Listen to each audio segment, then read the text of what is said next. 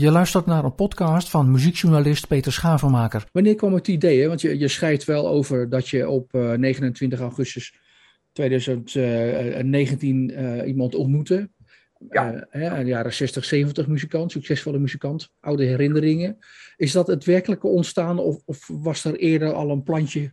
Nee, er was, er was eigenlijk nog geen enkel plantje, behalve dat ik uh, besloten had een aantal van mijn, uh, ik noem het maar, werkzame activiteiten, of laat ik misschien beter zeggen, financieel gehonoreerde activiteiten, um, uh, op een laag pitje te zetten.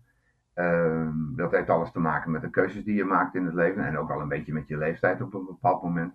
Dus ik heb tegen een aantal organisaties gezegd van ik maak deze termijn als voorzitter nog af of als lid van de Raad van Toezicht nog af. En dan uh, wil ik even iets meer tijd hebben voor mijzelf. Omdat ik toen ik mijn eigen bedrijven overdroeg, dat is al vele jaren geleden, me eigenlijk had voorgenomen om vanaf dat moment alleen nog maar dingen te doen die leuk waren in combinatie met nuttig. En dat nuttig moet er wel een beetje bij. Ik zeg maar, het moet wel ergens toe dienen. Uh, want de hele dag vissen is ook niet leuk. Dus eigenlijk is dat misschien wel het startpunt. Maar toen ik uh, uh, in augustus 2019 een van de oude rockers trof, die ik nog kende uit de jaren 60, en later nog een keer tegenkwam in 1985 en 86, omdat ik toen voorzitter was van een stichting die heette Sound of the 60s en die organiseerde grote 60s festivals in Leeuwarden met gemiddeld zo'n 3500 mensen op bezoek. Um, toen trof ik hem natuurlijk weer. En nu trof ik hem na vele jaren. Beide natuurlijk ouder geworden. En um, ja, de ik, ik, liep op de markt daar. En uh, ik ben een beetje ook amateur straatfotograaf en stukjeschrijver. Dus ik loer daar altijd een beetje op uh, bijzondere mensen in, in uh, gewone situaties. En gewone mensen in bijzondere situaties op zo'n markt. En dat trof ik hem. Ja. En de eerste vraag was, mag ik een portretje van je maken? Want ik heb nu toch mijn spullen bij me. Ja, prima, zei hij. Nou ja, weet je, ik blij en hij trots. Maar, dat betekent ook dat je uh, altijd wel iets hebt gehad met de, uh, de rock and roll muziek, of überhaupt de muziek uit Friesland. Ja, dat heb ik ja, vanaf jongs af aan heb ik dat wel gehad. zeg maar, ik had te weinig talent om zelf het podium te bestijgen, althans dat vond ik. ik drumde wat op het oude drumstel van mijn vader.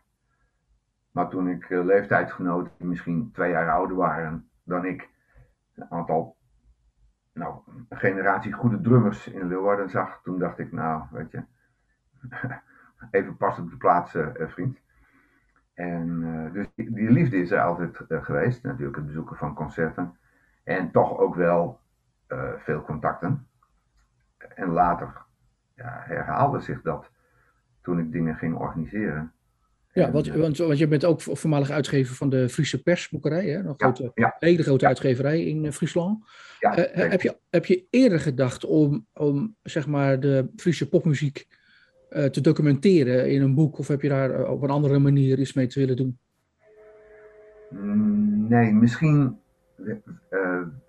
ik heb wel eens een raar uitstapje gemaakt, laat ik dat dan maar even, even zeggen.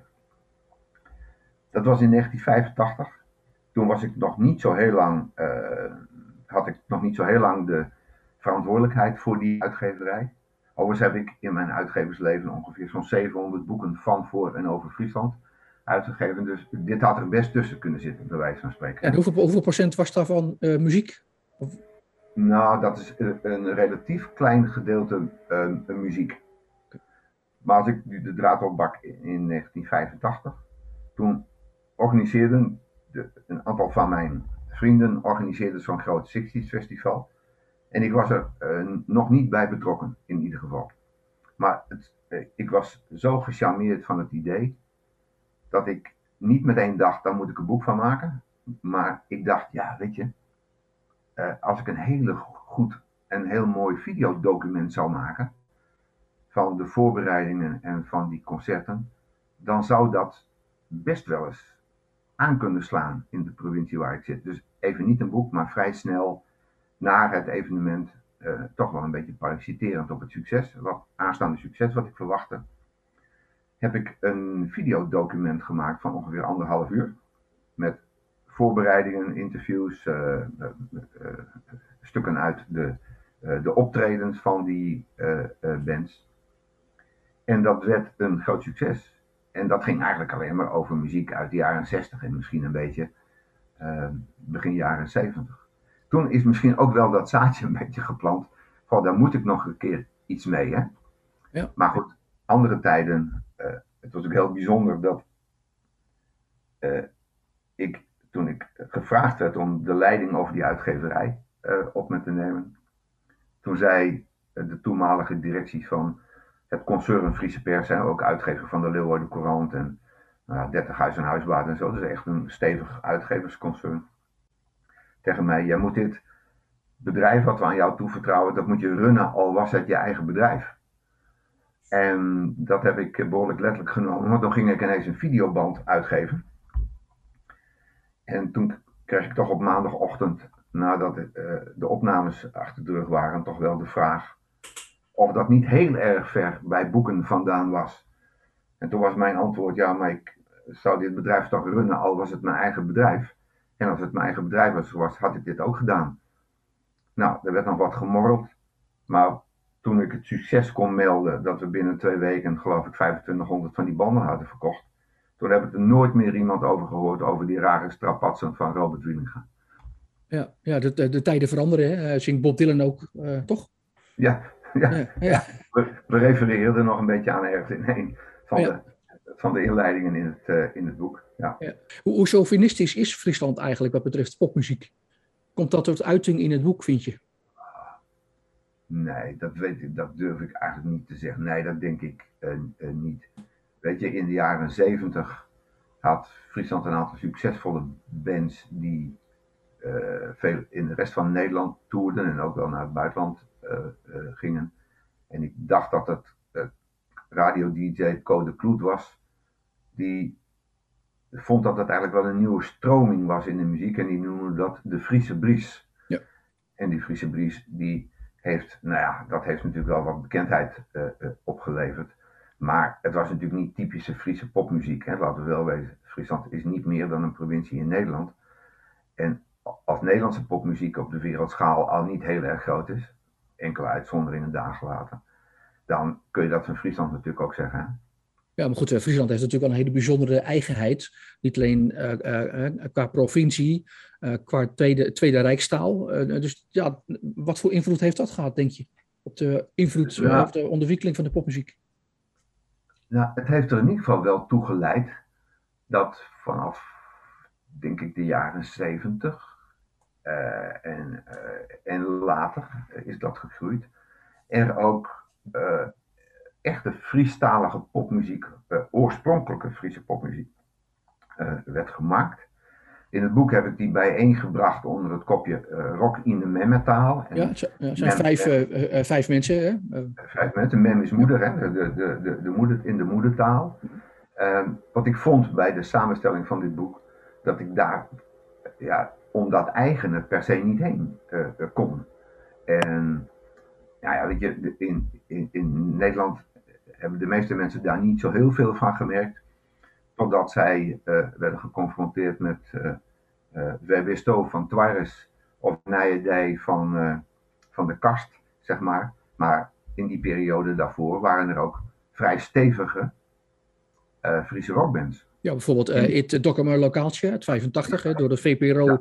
uh, zeer omarmd. Uh, ja, schrijf je in het, wordt in het boek beschreven. Ja, en, en, ja, en van Twarres, Mirjam Timmer, komt in dat hoofdstuk voor. Zij is een van de drie vrouwen in het ja. boek. Monique Bakker, ja, de Jong. En, ja, ja. Ja. Uh, eigenlijk relatief weinig, maar daar komen we zo meteen nog wel even over te spreken. Ja. Die, die periode, uh, die Friese rock, Friestalige rockers, dat is een mooi apart hoofdstuk aan het eind van het, uh, van het boek. Met daarin de, de grote jongens, Pieter Wilkens en Peter Seiminga. Het zijn echt de grote, de grote jongens die nou ja, de, de muziek in Friesland een, een behoorlijk hebben ingekleurd. Was het van tevoren voor jou duidelijk dat je echt een apart hoofdstuk wilde maken over zeg maar rocken in de memtaal, in, in de moedertaal? Wilde je dat ja. van tevoren? Ja, dat wist ik. weet je, alles wat je, wat je leest en ziet, en, nou niet wat je leest, maar wat je ziet in het boek, zeg maar. Dat is ehm, wat ik van tevoren heb uh, bedacht en uitgeschreven. En uiteindelijk heb ik daar partijen bij gezocht die vertrouwen hadden in mij en mijn plan.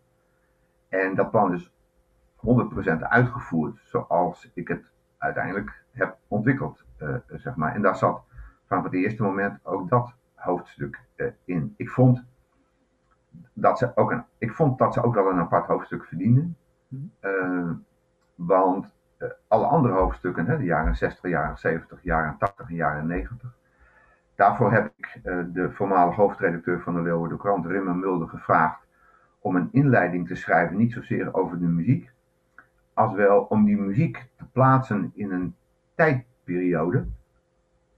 En ik vond als ik, als ik daar de Friese uh, popmuziek tussenin zou verweven, zeg maar, dan vond ik dat ze wat ondersneeuwden en ik vond dat ze ook een eigen inleiding verdienden. Want ja, ook ja. daar was een reden voor. Hij beschouwt eigenlijk die, die decennia, die, die vier decennia, beschouwt hij uh, vanuit het wereldtoneel en ook ja, Nederlandse. En, en daarin verweeft hij op een, op een, wat, op een kleine manier de, de popmuziek. Maar dat, dat, dat laatste hoofdstuk, dat is eigenlijk voor mij wel een soort sleutelhoofdstuk van het uh, boek. Niet alleen omdat het over Friestalige rockers gaat, maar, maar vooral om de volgende zin. Uh, die Peter Seiminga op pagina 331 doet de klanken van de Friese taal uh, ziet hij als een extra instrument. Dat vind ik echt een dat sleutelwoorden voor het boek, bijna. Ja, dat is dat ook zo. Het is een, um, weet je, uh, het Fries is door zijn klanken een wat misschien meer dichterlijke taal dan het Nederlands. Dus dat betekent als jij uh, Friestalig bent opgevoed en jouw woordenschat ook heel groot is, dat je met die Friese taal in, je, in je teksten hele mooie dichterlijke teksten kunt uh, maken. Het is wat, wat zachter dan het Nederlands, denk ik, dat ik het zo zou mogen omschrijven. Ja, maar ik vind het echt een sleutelzin van het, uh, van het boek en ook van het, uiteraard van dat hoofdstuk. Maar alleen al de keuze om in, in, het Fries te zingen, vind ik op zich al rock'n'roll. Dat is ook een uitspraak is van Jacob Haagsma, die ja. voormalig, het is op dit moment cultureel redacteur van de Leeuwarden Courant, doet, doet dat op pagina 305. Dat zijn echt van die zinnen die mij opvielen in het, uh, in het boek. Ja, en ik vind, nou, ik vind het mooi dat je dat eruit uh, uh, pikt. Kijk, de, de andere inleidingen. waarom heb ik nu Rimmer Mulder gevraagd om die tijd te duiden? Ik las een keer een interview. Nou, ben ik even de weg kwijt daar waar het de goede band betreft. I've almost cut my hair. Uh, ik was in een interview met David, Crosby. En de interviewer zei tegen David Crosby van, goh, uh, ik vind dat eigenlijk een beetje een boos nummer. Waarop Crosby zegt, ja maar ik was ook boos. Hartstikke boos. En waarom was ik boos? Omdat Martin Luther King werd vermoord in die periode. Uh, Kennedy werd vermoord. En, en daarna nog iets. Ik was dus boos. En toen dacht ik, ja maar wacht even de muziek die in een bepaalde periode wordt geschreven, die wordt niet zomaar geschreven. Die wordt vaak geschreven op basis van de emoties van dat moment. En als je boos bent, dan schrijf je zo'n nummer. En toen dacht ik, nou moet ik mijn mulder vragen om die tijd voor ons te duiden, zodat we wellicht als een heel dun onderlaagje ook een beetje kunnen begrijpen waarom protestsongs in de, in de jaren 70 uh, verschenen of op een ander moment. Simpelweg omdat mensen muziek als een uitlaatklep beschouwen. Net als schrijvers natuurlijk. Ja, net, als uh, Rimmer schrijft hè, in hoofdstuk 1, het gaat natuurlijk over de jaren uh, 60, decennium de jaren 60. Uh, times they are changing. En, en de, de, invloed op Friesland daarop, opvallend veel bands, schrijft hij in de jaren 60 en in de jaren 70. Um, heb je een verklaring voor jezelf kunnen vinden waarom dat zo ontstaan is? Bedoel, niet alleen in Friesland waren er veel bands, maar de rock'n'roll kwam natuurlijk heel erg op. Um, maar in, in, Friesland ontstonden er heel veel bands. Ja, dan weet ik niet of Friesland op dat moment veel meer bands had dan in de rest van Nederland. Dat kan ik natuurlijk niet, nee, dat kan ik echt niet uh, beoordelen. Maar het is natuurlijk wel uh, zo. Ik, ik heb ooit eens een keer de vraag gekregen van iemand die zei van ja, maar wat is nou eigenlijk rock and roll? En toen zei ik, nou rock and roll, dat is muziek die je ouders niet mooi vinden. dat vond ik de meest cruciale samenvatting. Met andere woorden, je zet je toch een beetje af tegen de vorige generatie. En dan wil je ook iets eigens. En laten we wel wezen, Friesland heeft niet de rock and roll uitgevonden. Die is aankomen waaien uit andere delen van de wereld. Ehm, en ik weet niet of Friese jongeren nu, nou, ik zeg het maar even, bozer waren op, op wat er gebeurde in de wereld dan, dan elders. Maar ik, ik, het enige wat ik kan constateren is dat er heel veel bandjes zijn ontstaan. Ja, of dat nou meer is dan in de rest van Nederland, weet je, elke buurt had toch wel een beetje zijn shadow cover bandje. En uh, later misschien Beatles uh, bandjes, zeg maar, die eigenlijk alleen maar covers speelden. Nu vind ik overigens dat er niets mis is met covers, hè. Want ik ben een liefhebber van Joe Cocker. En die heeft volgens mij zijn hele repertoire, nou 90% van zijn repertoire, te denken aan het goed coveren van werk wat door anderen is gemaakt. Ja, nee, het is duidelijk dat Friesland natuurlijk niet de rock'n'roll heeft uitgevonden. Eh, sterker nog, dat is uh, zeker niet zo. Maar het is wel, het is wel een hele mooie, de, de Friese grond is wel een mooie voedingsbodem geweest voor bindjes. Ik, de, ik denk het ja, de omstandigheden misschien ook wel. Ja, weet je, ik ben geen historicus. Uh, dus ik moet altijd oppassen als je al te gemakkelijk conclusies trekt. Maar het is wel zo dat het dat het land hier redelijk bezaaid was met allemaal verschillende bandjes. Ja. Die, die, ook wel de ruimte kregen om zich te ontwikkelen. Hè? Elk dorp in Friesland heeft een dorpshuis, zeg maar. Elk uh, dorp heeft ook een eigen harmonie- of fanfareorkest en er is ook wel een koor. Nou, voeg daar ba baldadigheid van jeugd bij. Die zegt van ja, maar wij doen het op onze eigen manier. Dan maken ze dan toch wel gebruik van de infrastructuur voor een deel die er al is. Hè? Ja, in die zin is er wel een parallel met uh, de, de manier waarop de Saanse popmuziek is ontstaan. Daar, daar zie je ook dat elk dorp of elk gehucht heeft een eigen ja. dorpshuis, uh, eigen koor, ja. een eigen muziekschool. Uh, dat, ja. dat is een helemaal interessante parallel zit daarin. Ja, ik denk, misschien heet het daarom niet voor niets West-Friesland, hè? Ja, ja, ja. Misschien heeft dat een mooie. Een van de belangrijkste uitgangspunten van het boek, of misschien wel doelen van het boek is om de mensen in het boek, de popmuzici, rock'n'rollers, een gezicht te geven. Wanneer kwam je op dat idee? Nou, dan ga ik even terug naar dat gesprekje wat ik met de oude rocker op, uh, op, op de markt in Leeuwarden voerde. Toen ik naar huis reed, toen dacht ik van, nou ja, weet je, zo ken ik er nog wel tien. Als ik, het zou een leuk projectje voor mijzelf zijn dat ik die mensen portretteer en dat ik ze interview.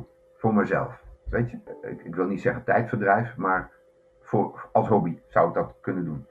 Totdat ik bijna thuis was en ik dacht, ja, dat moet ik natuurlijk helemaal niet doen. Ik moet datgene doen wat ik mijn hele leven heb gedaan. Dus als je dingen heel goed wil doen en tot een goed eindresultaat wil brengen, dan moet je mensen om je heen verzamelen die op deelgebieden vele malen beter zijn dan jijzelf.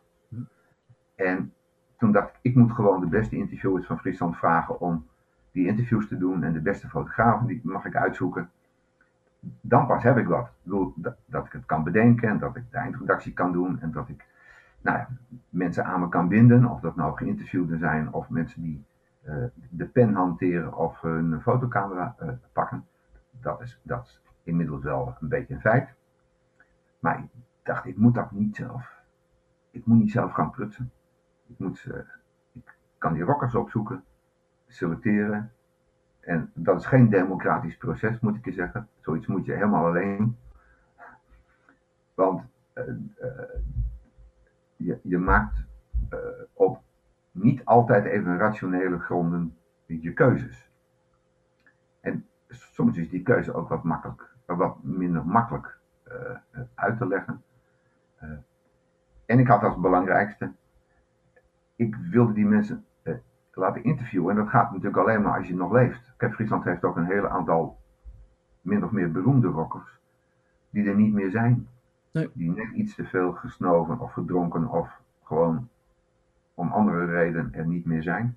Maar het mooie is dat die, dat, zeg maar, die namen wel terugkomen. Die krijgen wel een standbeeld. Ja, ja, in het boek. Ja. niet, niet alleen in de verhalen, maar ook. En dat vond ik heel mooi. Dat vond ik een heel mooie vondst. door mensen te vragen. in, in een hoofdstuk heb je bepaalde blokjes, hè, waarbij ze echt even in een, in een kader worden neergezet van wie wil je herinneren. Dat is een, en er worden een aantal grote Friese rockers worden daar echt op een standbeeld gezet. Dat is prachtig bedacht. Ja, ik vond dat, dat idee had ik, had ik niet meteen bij het begin. Maar toen ik, toen ik verder ging werken, toen dacht ik, eigenlijk moet ik iets, ik, eigenlijk zou ik een soort mini-paspoortje van iedereen moeten hebben. Waar, waar ik een aantal vragen stel. En de rocker mocht zelf weten of hij die vragen wel of niet wilde beantwoorden. Hè? Want je ziet ook een aantal paspoortjes waarbij mensen op die vraag geen antwoord geven. ja, of, niet, of, niet, of niet van toepassing zeggen, bijvoorbeeld. Niet van toepassing zeggen. Nou, dat, weet je, ik, ik vind dat dat een keuze is. Ik mag het vragen. En zij mogen besluiten of ze er wel of geen antwoord op geven. Net zo goed dat ik de mensen allemaal heb gevraagd van, goh, wat voor cijfer geef jij het leven eigenlijk tot nu toe? Hm. Nou, sommige mensen, de meeste mensen hebben daar een antwoord op gegeven en een cijfer tussen een 0 en de 10 ingevuld. Maar er was ook een van de rockers die uh, zei dat hij het cijfer 57 gaf. En ik zei, ik denk dat ik wel kan raden waarom jij dat leven 57 geeft. Hij zei, nou raden? Dus ik zei, dat is je leeftijd. Ja, zei hij, dat is het ook zo. Hm. Weet je, dus ik, ik heb, ik heb ook niet geknutseld om het met nadeel te maken. Maar, maar met name als je daar, daar komen de gevestigde rockers die er niet meer zijn, komen bijna allemaal aan de beurt. Ja, dus wat dat, betreft, wat dat betreft is het een compleet boek. Niet alleen van de, de generatie die nog leeft, maar zeker ook hè, het, het, het eren van de mensen die er niet meer zijn. Ja, het is ook voor velen natuurlijk een inspiratiebron geweest. Hè? Weet je, als jij, uh, ik, ik, nou, overdrijf misschien nu een beetje, maar als, als je de Jimi Hendrix van Friesland uh, om de hoek hebt wonen, dan ligt de inspiratie soms dichterbij dan je denkt. Hè? Ja, ja zeker. Um, die, die 15 uh, eh, interviewers, uh, schrijvers hè, en 10 fotografen, wat hebben die veranderd aan jouw basisidee? Wat hebben zij ingebracht waardoor het idee nog sterker is geworden of misschien wel is afgezwakt? wat ze hebben ingebracht is dat ze volgens mij allemaal hartstikke sterke en goede interviews hebben gehouden. Ik heb, ik heb heel weinig instructie gegeven. Ik heb wel de kaders aangegeven. Goh, ik wil van jou hebben een interview over het leven met uh, de rocker. Dus ik wil weten, hoe, weet je, hoe, hoe, hoe was zijn jeugd? Ehm, hoe is die uiteindelijk op dat podium terechtgekomen? Wat zijn de podiumverhalen en wat is er daarna gebeurd? Weet je, want meestal wordt, wordt de focus gelegd op alleen dat bandjesleven. Hè? Mhm. Tien jaar op een podium en de meest mooie verhalen. Maar goed, je bent ook een, je bent geboren, je bent opgevoed. Jouw persoonlijke geschiedenis neem je mee als je de muziek in uh, gaat. Dus ik wilde dat hele verhaal hebben. Ik heb gezegd van, je, je mag alles wat mij betreft doen. Dat mag een vraag-antwoord interview zijn. Het mag een interview zijn waarbij jij, omdat je iemand goed kent, uh, dat als een, ja, een, een vriendengesprek registreert. Alle keuzes is vrij. Echter, je mag mij maar maximaal 2500 woorden aanleveren. Dat is ongeveer het kader wat ze hebben gekregen. Dus ik ben op zoek naar de, de, de geschiedenis van de persoon. Je hebt een aantal woorden en je hebt verder de vrijheid. En bij de fotografen heb ik, was het nog simpeler.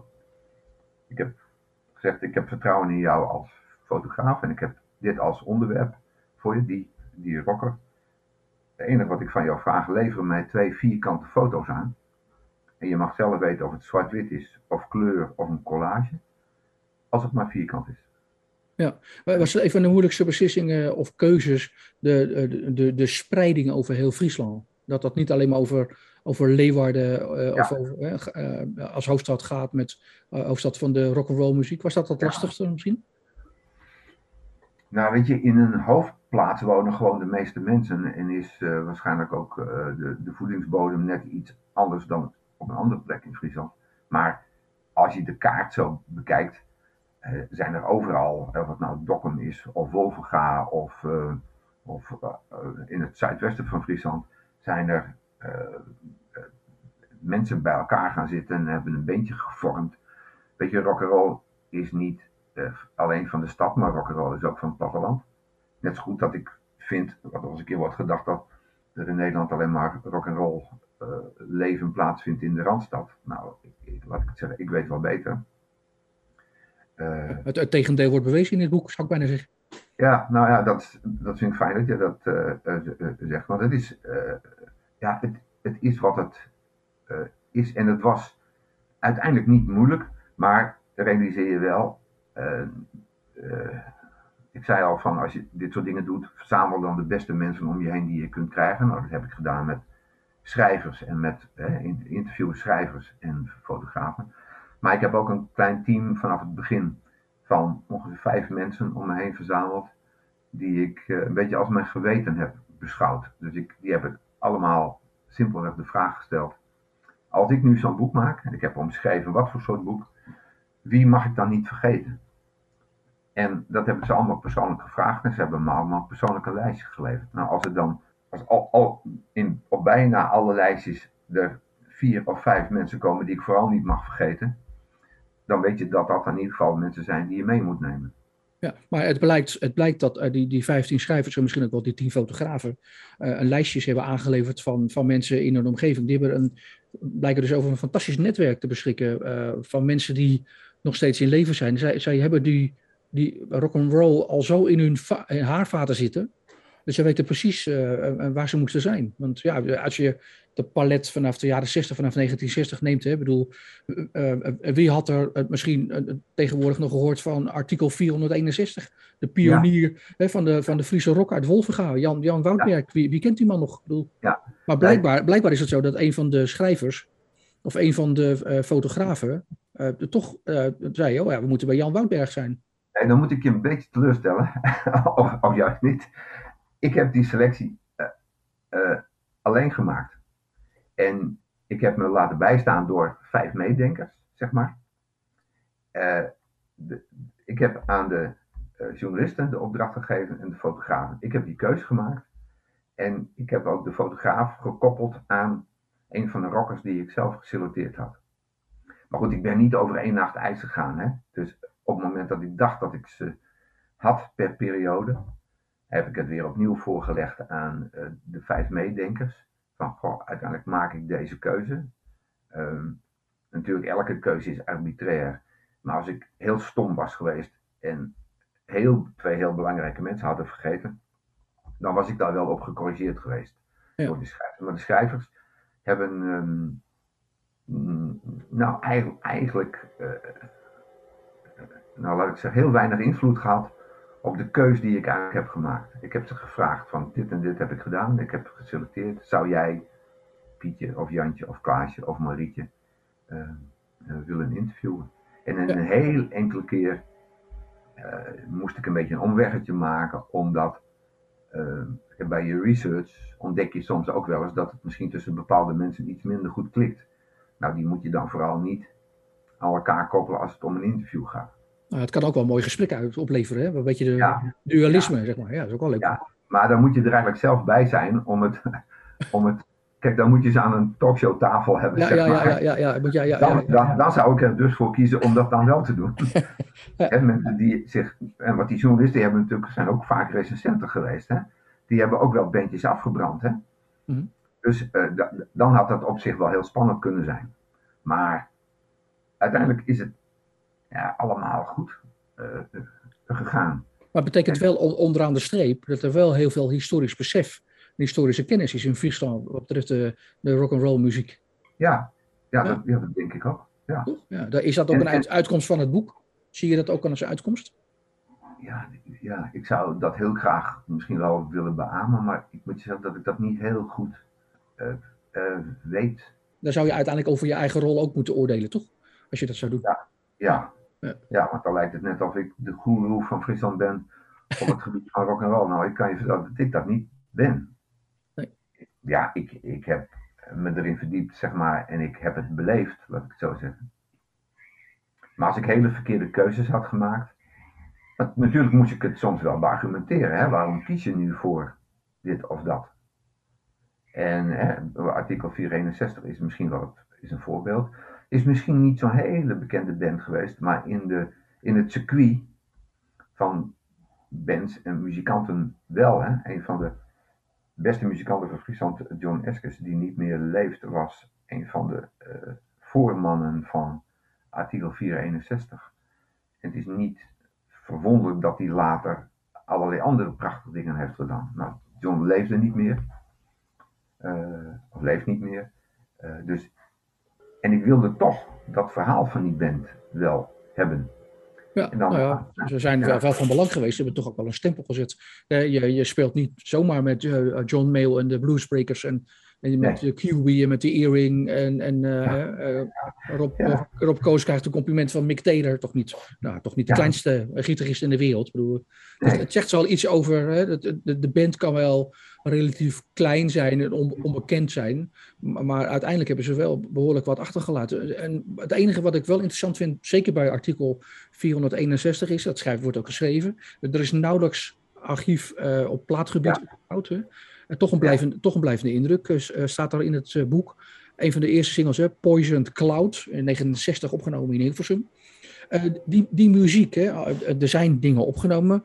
Waar is al die muziek gebleven? Behalve dat misschien mensen die geïnterviewd zijn zelf op zolder nog ergens een 45 toeren singeltje hebben of een oude vergeelde LP. is er een centrale plek in Friesland ja. waar dat ligt? Je luistert naar een podcast van muziekjournalist Peter Schavenmaker ja, er is een beeld- en geluidarchief in Friesland. Die, die, er waren meerdere initiatieven uh, al. En volgens mij is uh, een paar jaar geleden het initiatief genomen om die beeld- en geluidarchief uh, samen te voegen. Hè. De regionale omroep heeft natuurlijk een archief, want veel van die bandjes hebben ook wel in die jaren dus in de studio gespeeld. en niet alles is weg. er is toch wel een, redelijk stevig archief. Eh, denk ik. Eh, ik ben erachter gekomen dat naast het boek komt er ook een expositie in Leeuwarden rondom dit boek, waar al dat materiaal nog een keer in expositievorm en op de expositie toegesneden wordt gebruikt. Maar dan wilde ik ook wel heel graag een, clip gaan gebruiken. Die, die expositieruimte, dat gebouw heet Obe. En Obe, het is een gebouw en dat staat onderaan uh, het plein waar ook de Oldenhoven van Leeuwarden is gevestigd, dus helemaal midden in de stad. Een prachtige expositieruimte. Vanaf 11 november tot 9 januari is dat in het paviljoen. er zijn allerlei dingen uh, worden daar uh, ingericht. Dat is echt leuk. Het is ook een apart uh, deel met een, soort een, echt podium tussen haakjes. Met een drumstel en een basgitaar en een orgel. En uh, er zijn ook mogelijkheden, dat vond ik ook echt goed bedacht hoor trouwens, op 18 november uh, een videoavond en een, uh, op 26 ja. november een verhalenavond waarbij je ja. met, kunt praten met lotgenoten zeg maar, over de jaren 60, ja. 70, 80 en 90 muziek. voor alle mensen die daar helemaal in, in zijn. En, en, en, en, wat gaat daar met de muziek gebeuren? Nou weet je, die, die, die expositieruimte heeft twee hele grote LED-schermen. Die kun je zowel want er, er, zit heel veel glas in dat gebouw. Dus die ledschermen die kun je zowel aan de buitenkant zien als je buiten bent en dan aan de binnenkant. Die zijn 2 bij 2 meter. En uh, prachtig vierkant, dat past hem heel goed, want het boek is ook vierkant. En de foto's, uh, die portretfoto's heb ik vierkant uh, laten maken. Dus we zijn nu bezig met een, met een clip en dan kom ik terug op jouw vraag over dat geluidsarchief. Kijk, al het, al het fotomateriaal, historisch en nieuw, had ik dus beschikbaar om te gebruiken in zo'n clip. En nu zijn we bezig om daar onder die clip ook allemaal nummers van Friese bands uh, bijeen te halen. En daar is een klein teampje mee bezig. En het, het gaat volgens mij lukken om die clip helemaal een, een geluidslaag mee te geven van alleen maar popmuziek die uit Friesland komt. Ja. Het, het is er wel. En ja, wat minder dan in het Nederlands en in het Engels, uiteraard. Hè. Maar het is er wel. En dat is dan hier gemaakt. Ja, dat geeft, een mooie, dat geeft een mooie collage straks. Ja. ja, ik denk dat het een mooie collage geeft. En dat was een, een wens. En de organisatie die mij in alles heeft gesteund, dat is een historische organisatie, een grote historische organisatie in Friesland, die heet Tresor. Die organiseert uh, de, die uh, expositie. En uh, ja, daar worden kosten nog moeite gespaard om het ja, zo mooi mogelijk te maken. Weet je, ja, maar goed, ik... er zijn ook al de namen, hè, de schatkamer van Friesland, zijn ze dat ja, de schatkamer ja, ja, ja, toch? En, en, dat is het, dat is het ook. Alleen, hoe is het vaak met schatkamers? Uh, ze heten niet voor niets een schatkamer. Uh, soms is het ook fijn als de schatkamer open gaat. Hè? Hm. En, dus alles, alles wordt ontsloten op dit moment. Uh, alles, alle... ja, alles wordt, wordt ontsloten. Bijzonder is, toen ik begon met mijn plan, weet je, je realiseert je natuurlijk wel, als je ermee bezig bent, dat we met een heel duur met een heel kostbaar plan bezig zijn. Hè? Fotografen op pad sturen, journalisten en interviewers inhuren enzovoort enzovoort. Dus ik heb eerst professionele organisaties benaderd met dit plan en zeg van, weet je, uh, willen jullie dit samen met mij doen? Uh, organisaties die over eigen budget kunnen beschikken en ook eigen besluiten kunnen nemen. En niet altijd afhankelijk zijn van deelsubsidies. Uh, zeg maar. En Tresor was er één van. En ik twijfelde toen ik daar op bezoek kwam ik ken de organisatie goed, want ik heb daar bestuurlijk ook wel een paar dingen gedaan. Ik had gedacht dat ik misschien als antwoord zou krijgen, nou weet je, hedendaagse geschiedenis, daar zijn wij nog niet zo van. Hè? Eh, eh, en toen dacht ik, ja, ze, een boek over Matahari of zo, dat, dat kan altijd. Hè? Dat kun je over honderd jaar nog een keer maken. Maar dit moet nu. dacht ik, ik wil nu die mensen interviewen. En, maar binnen vijf minuten zei de directie tegen mij, maar dit is prachtig, dit gaan we doen. Ja. En wat vind je ervan? want ik had wat plantjes daar neergelegd van kunnen we ook iets met een expositie. Natuurlijk kunnen we iets met een expositie. We maken dan tijd vrij en ruimte en budget vrij om in Obe een prachtige tentoonstelling te maken. En dan krijgt zo'n project ook vleugels. Net zo goed dat Omroep Friesland, de, de regionale zender van Friesland, uh, met, met een mooie documentaire gaat komen over die Friese Bries. En dat er aanpalende activiteiten eh, eh, worden georganiseerd. Denk aan wat jij net zegt, een vinylavond en een, eh, een verhalenavond enzovoort enzovoort. Ineens, dat bedenk ik niet, maar dat, dat komt uit nou, de totale gemeenschap, zeg maar, die denk ik geraakt is door dit. Ja, mag zeggen, de muziek dus van, van artikel 461, dat, dat nummer, Poisoned Cloud uit 1969, niemand heeft daar ooit meer van gehoord, denk ik daarna. Dat, dat, dat, dat, komt straks terug in een documentaire op, uh, op, op, op ja. Friesland. Hoop je dat dat ook uh, buiten de Friese landsgrenzen te horen zal zijn? Ja, dat weet ik. Ja, dat zou uh, prachtig zijn. Weet je, die, die documentaire gaat niet zozeer. Die, die, komt, die gaat echt over de Friese Bries. En volgens mij valt artikel 461 nog net niet in de Friese Bries. Nee. Maar het zou wel heel mooi zijn als toen had, ik noem het maar even Hilversum, veel belangstelling voor de bands uit de Friese Bries.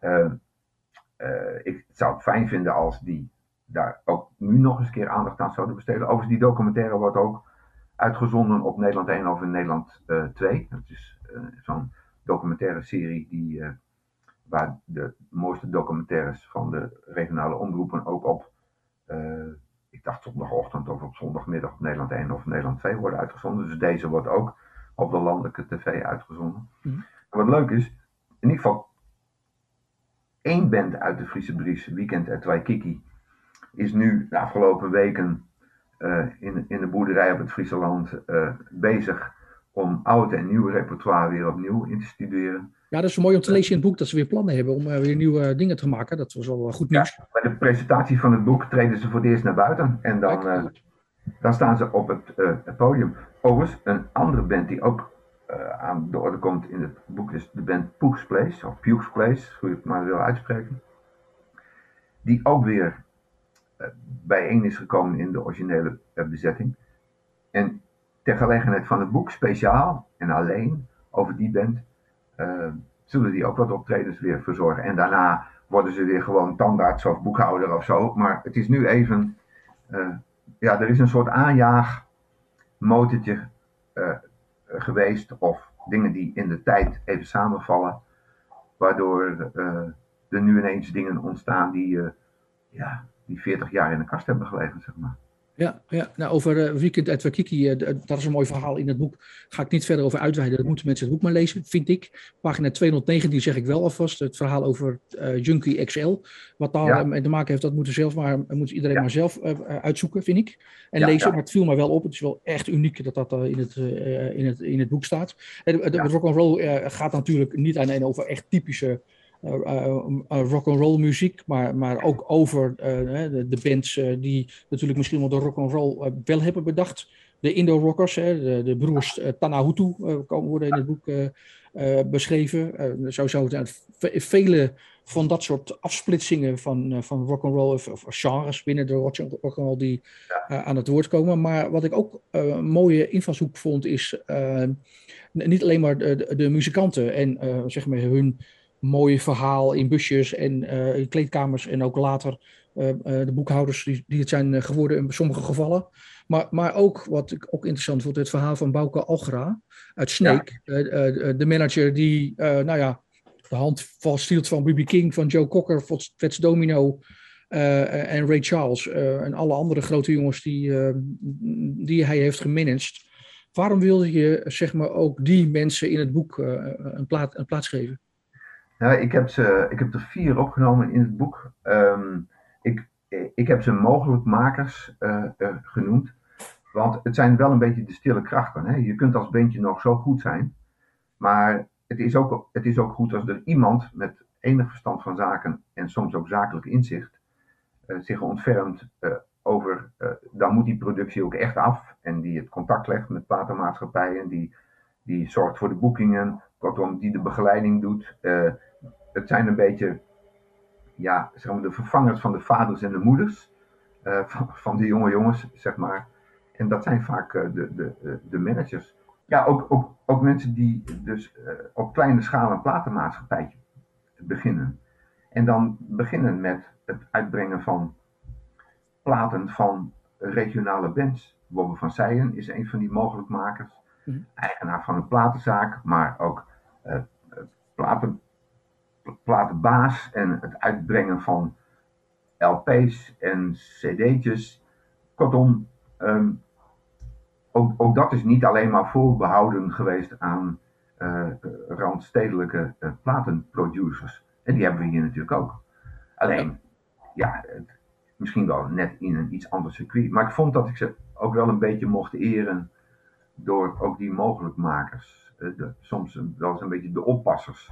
Ja, ja, je had het net over Jos Heijer, hè, de, de, de man achter ja. Tophol. Uh, een van de belangrijkste platenmaatschappijen wat mij betreft, wat betreft indie muziek in Nederland. Hè, ook belangrijk voor de Friese Bries. Ja. Uh, echt een fles, Fries label. maar ook belangrijk geweest voor, voor de ontwikkeling van andere bands. 40 jaar dit jaar, of volgend jaar eigenlijk. ik heb begrepen van Jos dat er ook een boek uitkomt. Ja, fantastisch. Ja, fantastisch. Ja, ja dat, is echt wel, dat zijn van echt wel de, de iconen. En daarom is het mooi dat zij ook in het boek voorkomen. Niet alleen maar, zeg maar de muzikanten van Wel Eer, maar ook dit soort mensen die, die uiteindelijk die muzikanten hebben gefaciliteerd. Hè? Dat is waar, maar goed, Jos heeft eerst natuurlijk ook op het podium gestaan. Ja, ja. ja. Het, is, het, is, het is een. Uh, ik, ik vond dat ik die. dat zonder die mogelijkmakers het niet compleet was. Net zo goed dat ik vond dat het zonder de rock in de Friese taal niet compleet zou zijn, dit uh, boek. En ja, weet je, je streeft natuurlijk niet, niet altijd. Nou ja, je, je kunt niet altijd compleet zijn, zeg maar. Maar je probeert wel zoveel mogelijk uh, facetten die belangrijk zijn geweest bij elkaar uh, te brengen. Want, weet je, nu komt dit boek van. Dat covert de periode van 1960 tot, tot met 2000, die 40 jaar. Ik hoop dat, nou misschien ben ik er dan niet meer, maar dat, dat het ook nog eens een keer iemand de draad oppikt en pakt de eerste, eerste 20 of 30 of 40 jaar van deze eeuw. Mm. Uh, want zo gaat het toch. Hè? Is dat een soort opdracht die je nalaat, uh, alvast, om dat te ja, gaan doen? Ja, ik zou het wel fijn vinden. Net zo goed dat ik het hartstikke fijn vind dat er een apart boek uh, over Pugh Place wordt gemaakt. En straks een boek over de, ik noem het maar, Jos Haier zijn geschiedenis hè, van zijn platenlabel. Ja. ja, ik zou zeggen, hoe meer uh, liever. Weet je? En soms moet je mensen misschien wel eens een beetje aansporen. Van, goh, heb je nou, heb je nou een goed idee? Probeer daar eens medestanders voor te vinden, zodat je uh, misschien met meerdere mensen iets van de grond kunt krijgen wat je alleen niet kunt. Ja, uh, Michiel Hogeboesom wordt in het boek betiteld als de spin in het web van de Friese popscene. Terwijl hij juist met de, de, de internationale pers zijn grote furoren heeft uh, um, gehad. Waarom is hij zo, volgens jou en volgens de makers zeg maar het spin in het web? Ja, weet je, misschien. Het begint natuurlijk je, je, dat je kwaliteiten moet hebben, zeg maar, die niet iedereen heeft een goed, oor, een goed gehoor, wat ik het zo maar zeggen. Stel goede oren, zal hij misschien zelf ook wel uh, zeggen. En, en de mogelijkheid om de kwaliteiten die je hebt optimaal te benutten. Hè? Ik, bedoel, ik overdrijf misschien nu een heel klein beetje, maar je leest het waarschijnlijk ook wel terug in het boek. Als Mick Jagger een solo-CD wil opnemen, dan komt hij naar Nederland, naar de Wisseloord Studios. Maar dan heeft hij één eis, en dat is, dat is wel dat en Michiel Hoge, Hogeboezem daar aan de knoppen gaat zitten. Dat komt natuurlijk niet zomaar. Nee. Weet je, en uh, dan heb je, nou ja, heel veel kwaliteiten. Anders val je niet op, zeg maar. Dan had hij rustig in Friesland kunnen blijven pielen, zeg maar. Maar uh, hij, hij redt het. En hij is kennelijk voor velen in de muziekwereld van groot belang. En dat varieert, dacht ik, van André Rieu tot uh, Mick Jagger.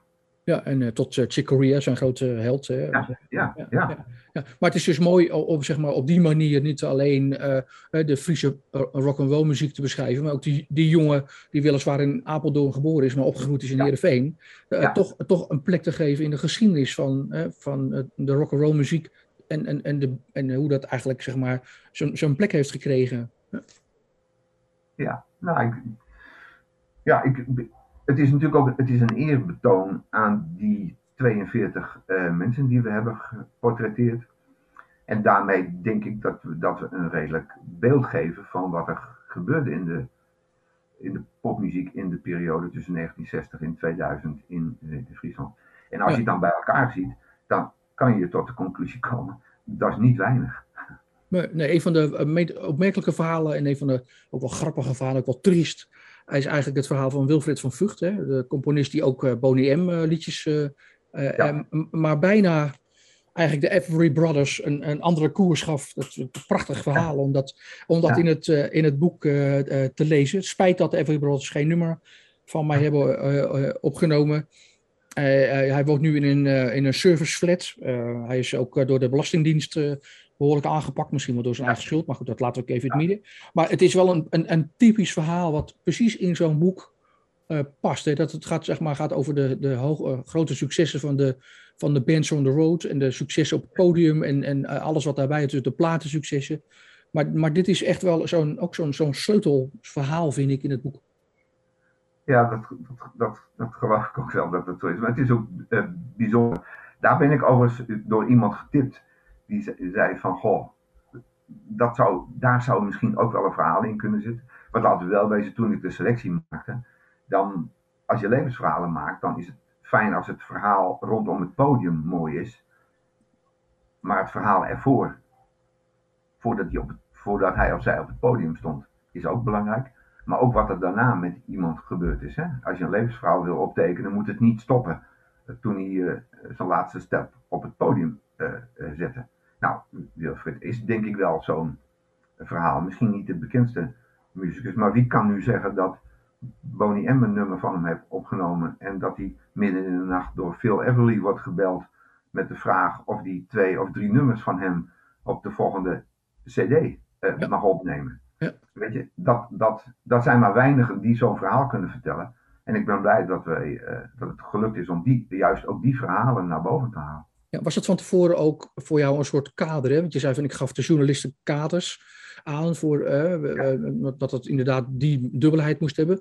Om die balans te zoeken, dat, dat sommige mensen misschien zo in, in problemen zijn gekomen of zo uh, nou ja, negatief hun carrière bezien of achter zijn, berood achter zijn gelaten. Waar, waar, waar was dan de grens om dat te beschrijven, te willen beschrijven? Ja, de grens is misschien wel eigenlijk als je iemand belt en vertelt waar je mee bezig bent en vraagt of hij of zij geïnterviewd zou willen worden voor dit boek. Als iemand dan zegt, heb ik geen zin in, dat wil ik helemaal niet. Uh, dan, dan is het ook klaar. Weet je, dan probeer je iemand er nog een beetje van te overtuigen van, god, het zou toch fijn zijn om, hey, jouw verhaal mag eigenlijk in de geschiedenis niet ontbreken. Maar als iemand reden heeft om dat niet te doen, dan respecteer ik dat uiteraard. Net zo goed dat de, de journalisten hebben gerespecteerd. Uh, ze hebben allemaal het verhaal gelezen voordat het in het boek is opgenomen. Dus dat betekent dat er ongetwijfeld ook andere dingen in de verhalen hebben gestaan die mij uiteindelijk niet bereikt uh, hebben, omdat die in het overleg tussen de interviewer en de geïnterviewde uh, al eruit gehaald zijn. Dat zou kunnen. Maar ja. ik heb het sterke idee dat eigenlijk iedereen wel heel erg openhartig is geweest. En vergeet niet, Friesland is dan klein. De meeste mensen kennen elkaar. Zijdelings. Hè? Soms goed en soms zijdelings. Als je iets hebt met muziek en je zit in de journalistiek, nou, dan is de kans groot dat je ook wel eens wat mensen kent in die wereld. Hm. Ja. En nou, dat betekent dat je iemand die je kent, daar ben je over het algemeen toch net iets openhartiger mee dan uh, anderen. En nogmaals, alle verhalen zijn geautoriseerd door de geïnterviewden. Ja, maar goed, daarvoor zat al een, een, een, een, een soort, nou ja, een, soort check dat het ook niet te veel, uh, diep, te veel zou, uh, mensen zou beschadigen. Uh, ondanks dat mensen zouden zeggen, laat dat er maar gewoon in staan. Die, die check is er natuurlijk ook geweest. Ja, die check die, die heb je al vooraf in de gesprekken. En ben, met sommige mensen heb ik meerdere gesprekken gevoerd. Eerst telefonisch, om te kijken van, wil je wel je verhaal vertellen? En wat nu als die vraag komt? Ja. Uh, nou, sommige mensen moesten er even over nadenken. Uh, soms heb ik ook intermediairs ingeschakeld om mij in contact te brengen met iemand. Kijk, als je mensen niet persoonlijk kent, dan ook kun je ze overvallen als je ze opbelt. En soms is het even plezierig geweest als iemand anders even wat voorwerk voor mij had gedaan, of heeft gedaan. En uh, om, om mij even te introduceren, want ik ben ook een beetje voor sommige mensen een onbekende. En uh, dan is het heel plezierig dat er iemand zegt, nou, hij deugt, laat ik het zo maar zeggen. Ja, ja, He, waardoor je ietsje makkelijker en ook in zo'n gesprek heb ik toch ook wel uh, de soms wat, uh, wat meer uh, scherpe randjes aangegeven als goh, niet verbaasd dat die journalist daar ook over begint, want dat is toch wel een beetje in het circuit bekend. En wat vind je daarvan als dat wordt aangekaart? Maar verder heb ik die journalisten helemaal, ik, ik heb iedereen een briefing gegeven van drie regels misschien van dit zijn de highlights die ik tegenkom kijk eens wat je ermee kunt. Hm, ja, uh, misschien wel de exponent van de Friese Bries is uh, Kobus gaat naar Appelscha. De, de, band van pretpunker, zoals die wordt genoemd in het boek uh, Jan Kobus Scheuninga, de bassist. Ja, ja. ja is toch wel de, de, de exponent, de band die volgens het boek pagina 177 in de jaren 80 als een meteoor opvlamde en na een jaar of vijf stopte. Het duurde uiteindelijk maar vier jaar. Dat, ben je het met me eens dat dat toch wel de exponent is van de Friese Bries? En een van de, een van de pijlers van het boek? Ja, ik weet niet, als ik dat nu zou beamen, dan zou ik de anderen denk ik toch wat tekort doen. En, weet je, uiteindelijk die, wat, we nu wat er uh, geschaard werd onder de Friese Bries, was denk ik op meerdere fronten toch vernieuw, nogal vernieuwend, zeg maar. Kobus was dat, maar dat waren andere bands natuurlijk ook. Ik, ik, durf niet te zeggen dat dat nu. Weet je, het hangt misschien ook een beetje af van individuele muzieksmaken van mensen. Hè? Zo, ja, maar deze band vond ik toch net even wat vernieuwender of beter of, of, of anders, uh, zeg maar. Um, het leuke is dat een aantal van die bands, die hebben gewoon op Lowlands gestaan en die hebben op Pinkpop gestaan, sommige mensen. Hè. Uh, ja, zijn, zijn zelfs omarmd door John Peel, hè, zoals Cobus. Uh, ja. ja dat, ook, ook, dat gebeurt niet zomaar, ik bedoel. Nee, maar goed, laten we de, het laatste verhaal uit het boek nemen over Miriam Timmer van Twice. Uh, die werd omarmd door Jim Kerr. Ja. En door weer andere mensen. Dus het was wel wat. Goed, als je dan kijkt naar eh, de, de, rode draad, zeg maar, dat is natuurlijk de muziek. Maar in combinatie met het levensverhaal, want ik zal, zal, het niet helemaal verklappen, maar het levensverhaal van Mirjam Timmer is natuurlijk ook heel anders gelopen dan zij zelf en wij allen hadden gedacht toen ze als 17-jarig meisje op het podium stond en op nummer 1 in Nederland en België in de top 10. Ja, het is een mooi, een mooi uh, aangrijpend verhaal om uh, te lezen. Inderdaad, verder moet iedereen het maar lezen, maar het is een mooi... Ja, iedereen moet het maar lezen, maar het is een aangrijpend, het is een echt aangrijpend verhaal. zeker, ja. We hadden het net, hè, ik zei net van, uh, misschien ook wel een beetje plagerig van, nou kopen ze toch wel even de pijlers, maar goed, in het boek wordt ook Weekend Kiki als, als ja. een van de vlaggedragers van de Friese. Bries beschreven. Dus ja, ieder zijn smaak is natuurlijk anders. Ja, kom, dus ik, Weet je, ik, ik, ben, ik ben nu even blij met het etiketje wat men opgeplakt kreeg vanuit, ik noem het maar even vanuit Hilversum, zeg maar. Hè, waar dacht ik, dacht ik met name de VARA en de VPRO veel oor en oog hadden voor dit soort vernieuwende bands. Uh, en, en ik zou daar niet een keuze in kunnen maken. Nee. Um, Kees Dijker van de Kobus is helaas overleden het vorig jaar. Um, is dat misschien de reden dat zij tijdens de presentatie niet meer optreden? Want ze hebben gezegd, ja, wij zijn zo'n zo vriendengroep.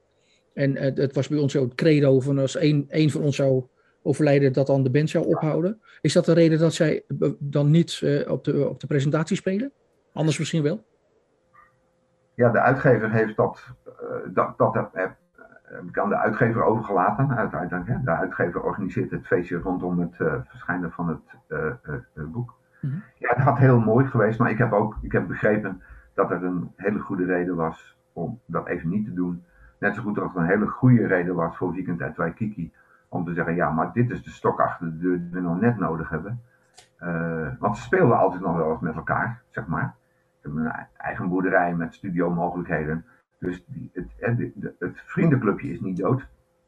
Maar de, de band was een beetje, nou ja, uh, verworden, laat ik het zo maar zeggen. Allemaal beslommeringen van mensen, dagelijkse werkzaamheden, gezinnen, banen en zo. En voor weekend was dit een reden om te zeggen, ja, maar nou, gas erop. En dus bij de presentatie van het boek zullen zij er zeker zijn. Ja. Ja, schaduwzijde van, van, de, hè, van de rock and roll komt veel voor in het uh, boek, maar ook mensen die uh, bijvoorbeeld nu op kantoor werken bij een metaalbedrijf, omdat ze zeggen, ja, we, we, ik heb zoveel meegemaakt en ik, ik wil nu een ander leven kiezen. Ja. Dat, dat, dat maakt het ook wel heel, heel zeer interessant om, om ook die verhalen die je eigenlijk nooit hoort, tenzij er nou, zeer ernstige dingen met mensen gebeuren ja. op een rood achter worden gelaten. Daar hebben jullie, dat hebben jullie absoluut uh, uh, niet gedaan. Dat is een compliment waard.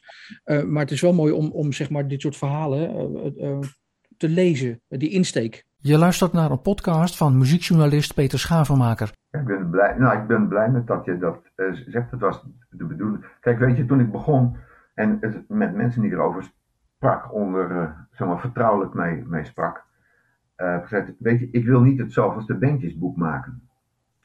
Fotootje en, en, en, vertellen hoe mooi het was om met de, de, de, de flightcases op pad te gaan en na de tijd nog een borreltje te drinken als je onderweg naar huis was, uh, zeg maar. Met, met alle varianten daarop. Ik dacht, ja, het moet niet het zoveelste bandjesboek worden. Niet dat er zoveel bandjesboeken zijn verschenen in Friesland, maar ik dacht... Ja, maar die, die, die, verhalen zijn al zo vaak verteld. Hè? Dat is eigenlijk, ja, ook niet, eigenlijk ook niet zoveel spannends meer aan. Iedereen nee, weet wel dat... Ja, ja, ja, Een beetje herhaling van zetten. Dus ik was echt benieuwd. Weet je, wat is er nou van je geworden? He, weet je, op het podium was je een held, maar wat is er nou van je geworden? Waar, waar kom je eigenlijk vandaan? Waar ben je geboren? Wat, wat, wat, wat heb je gedaan? Uh, en, en wat is er van je geworden? En ook wel, uh, weet je, waar ben je trots op en waar heb je spijt van? Dat soort vragen intrigeerden mij. Want zo vaak als wij een artiest op een podium zien, dan is het allemaal glitter en glamour en de spotlights staan erop. Maar het, het, het leven van een mens is meer dan die anderhalf uur op een podium. Hè? Ja. Ja. Wat, wat, ik wel opvallend vind is, misschien, misschien heb je daarvoor moeten vechten, of misschien wel juist niet. Uh, de mensen die bijna, bijna aan het eind van het boek voorkomen, in de jaren negentig uh, natuurlijk, de, de opkomst van de, van de hip-hop, Daniel Huytema ja. bijvoorbeeld, ja. en uh, Sietse van Dalen, de Gabber Hardcore, die overigens wel de Friese popprijs heeft gewonnen in 2016, van Thunderdome. Hoe, hoeveel heb je moeten bewegen, bewegen of bewerken om de, de hip-hop een plek te geven in een boek over rock and roll in Friesland? Uh, Want je stelt ook die vraag, hè? wat moet dat in een boek over... Ja, ik, ik, ik vond, weet je, het, mooie is, een, een creatief proces kun je met meerdere mensen doen, maar een, een eindbeslissing is altijd, zeg maar, egoïstisch. Ik heb mensen gevraagd wat ze ergens van vonden, maar ik heb zelf bepaald. Ik vind, vond en vind dat de hiphoppers en de mensen van de, de house eigenlijk de rockers uh, zijn van hun tijd. Ja. In, in, eerder in dit interview heb ik gezegd van, weet je, ik, wat, is, wat is nou rock and roll? Wat is rock and roll muziek? Rock and roll muziek is voor mij muziek die je ouders niet mooi vinden. Dat is de meest korte en krachtige term. Je zet je ergens tegenaf. En ik vind toch dat ja, die, die, die hardcore uh, mensen in de jaren negentig een plek verdienden nou, heel veel ouders vonden die muziek ook niet mooi, dus wat dat betreft is het een mooie vergelijking.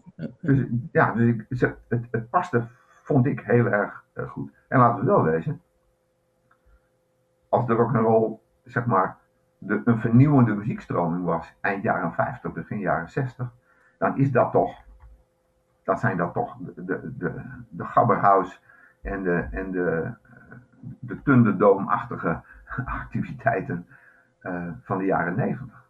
Ja. Dat hadden we ook niet kunnen bedenken, tien jaar daarvoor al niet.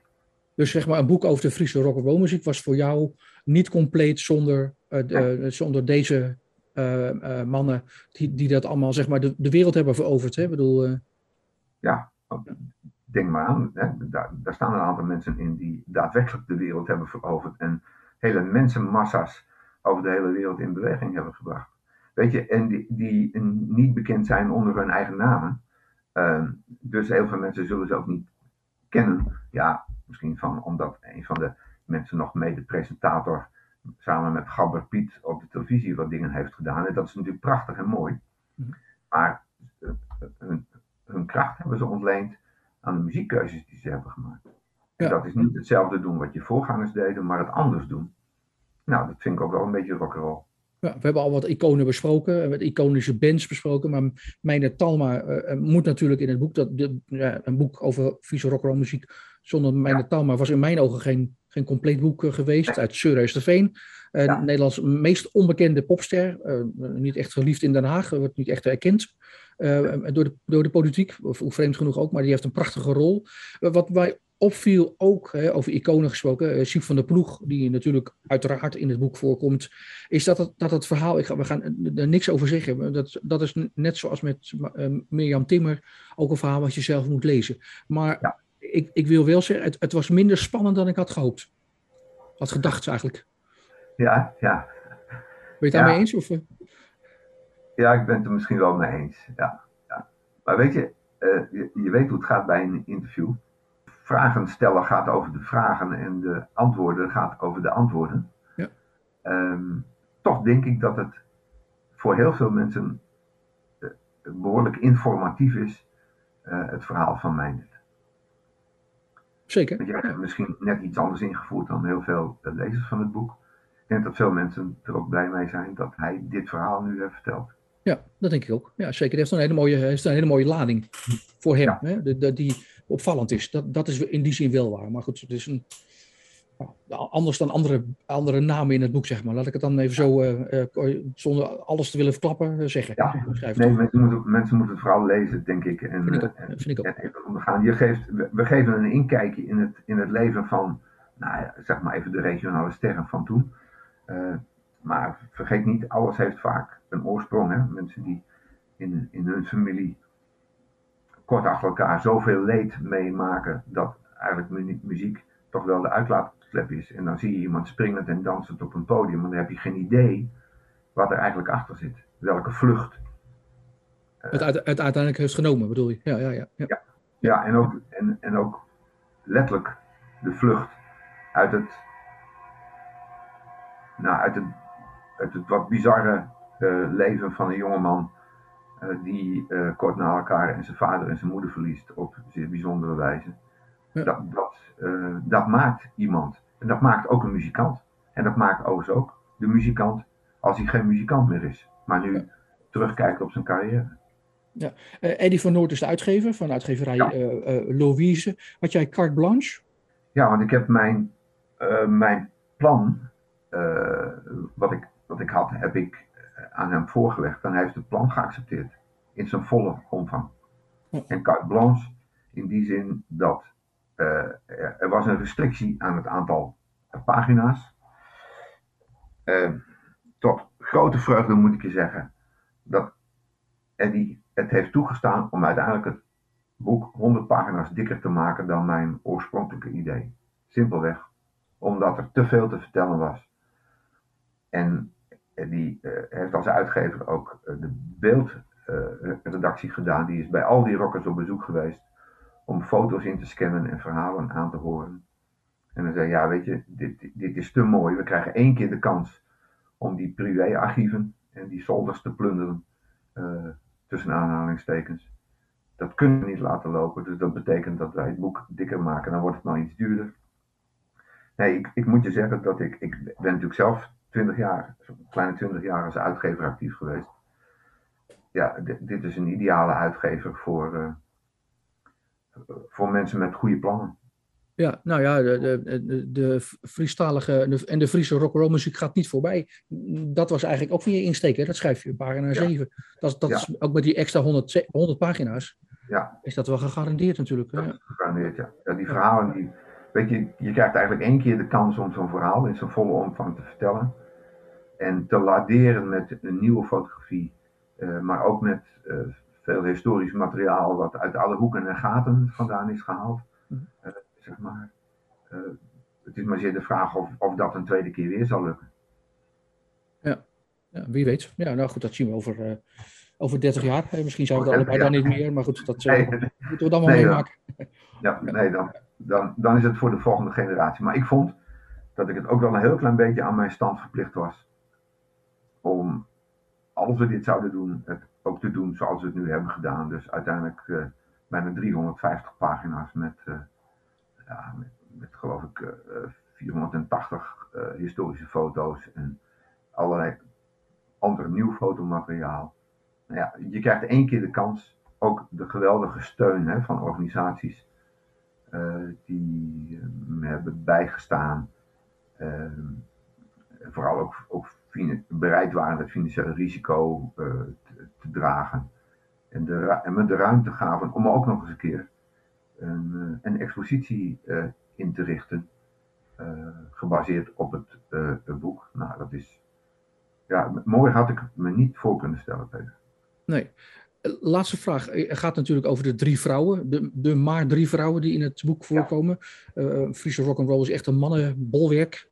Hè, om het maar even met, met het bolwerk in Sneek te vergelijken, waar het boek wordt gepresenteerd. Ja. door uh, Monique Bakker staat erin, Nienke de Jong en Mirjam Timmer. Monique Bakker heeft een mooie nou ja, historische link met haar vader, die in artikel 461 speelde. Dus dat, ja. is, dat, is, dat geeft echt nog wel een mooie... mooie... Ja, dat is niet de hoofdreden geweest. Nee, nee, dat geeft een mooie cirkelus rond, geeft dat. dat is, ja, dat is, dat, is, dat is inderdaad een heel mooi... Het is maar één zinnetje uiteindelijk, maar het is, daarmee is de cirkel wel ja, het, viel me, het viel me op toen ik het las. Ja. heb je, was het echt zo moeilijk om, drie, om meer vrouwen te vinden? Of, of is de rock'n'roll muziek echt een mannenbolwerk? Nou, weet je, ik denk dat, dat zeker in die tijd de hele popmuziek vergeven was van mannen, laat ik het zo maar zeggen. Ja, ja. Weet je, uh, en dat is in Friesland niet anders geweest. En kijk, kijk, elke coverband heeft waarschijnlijk ook wel een zangeres gehad. Maar dat was voor mij niet voldoende om zo iemand een plek te geven. Als je naar Monique kijkt met haar, die is met Candy Dulver de hele wereld rond geweest. Nou, daar hebben we er niet zo heel veel van in Friesland, kan ik je vertellen. Nee, nee, zeker. Ja. En, en Mirjam Timmer is met haar uh, nummer van Vertwarres eigenlijk de enige Friese uh, artiest die op nummer 1 in de hitparades in Nederland en België heeft gestaan. En de, de kast doet dat dan ook, maar die haalde de tweede plaats in de top 10, uh, zeg maar. Dus ik, er, was ook, ook wel redenen om deze drie dames te vragen. En het verhaal van Nienke de Jong, ook dat, denk ik, moeten de mensen maar even, even uh, lezen. Als je nu ziet hoe succesvol deze dame is met een eigen studio in de buurt van, van Hilversum. Maar als je leest waar ze vandaan is gekomen en hoeveel moeite ze heeft gehad om als een wat buitenbeentje op school, uh, veel gepest, uiteindelijk een aanbeden zangeres te worden met de band waarin ze optrad. Ja, meer vanaf pagina 263 in het boek. Voor iedereen die het even snel wil opzoeken. Hè? Om even ja, dan, moet, ja, als ze het boek bij de hand hebben en ze luisteren deze podcast, dan, dan hebben ze denk ik wel een mooie gids door het boek. Ja. Toch? Ja. ja. ja. ja. nou, volgens mij is jouw droom uitgekomen. Ehm, hè? Ja. ja, bij de presentatie memoreer ik dat ook nog wel even. Dit is, weet je, je bedenkt iets. En, en natuurlijk heb ik als uitgever meer boeken geantameerd en meer zaken bedacht. Maar er is nog nooit een boek geweest wat ik heb uitgebracht wat zo dicht bij mijzelf was. Dus het vervult mij met grote trots. Ja, vanuit, vanuit, je, vanuit je rol als, als hetgene die het concept uh, heeft bedacht, uh, de samenstelling en de eindredactie is zo dichtbij is het eigenlijk nooit gekomen, bedoel je? Nee, zo dichtbij is het niet, niet gekomen. Nee. Ja. nee, nee. ik, ben, ik ben er in ieder geval trots op dat ik de mogelijkheid heb gekregen om uh, alles wat ik wilde rondom dit boek, boek expositie, tv-documentaire en nog wat andere live activiteiten, dat het allemaal van de grond is, is gekomen. En ik ben daar zeer, zeer content mee. Ja, 9 november wordt het boek gepresenteerd in het Bolwerk en Sneek. En vanaf 11 november tot 9 januari in het paviljoen van de OBE in Leeuwarden is ja. de, de, expositie met allemaal... OBE mag je rustig OBE noemen, want dat is namelijk de voornaam van Obe Postma. Dat is een van de bekendste oude Friese dichters van Friesland. Dat gebouw is genoemd, gebouw, ja, dat presentatiegebouw is genoemd naar Obe van Obe Postma, de Friese dichter. Ik heb een, met, veel plezier, met veel plezier en zeer veel interesse, vooral dat laatste, uh, uh, heb ik het boek gelezen. En ik, ik wil je danken voor het mooie gesprek. Dankjewel, Peter. Graag gedaan. Je luistert naar een podcast van muziekjournalist Peter Schavenmaker.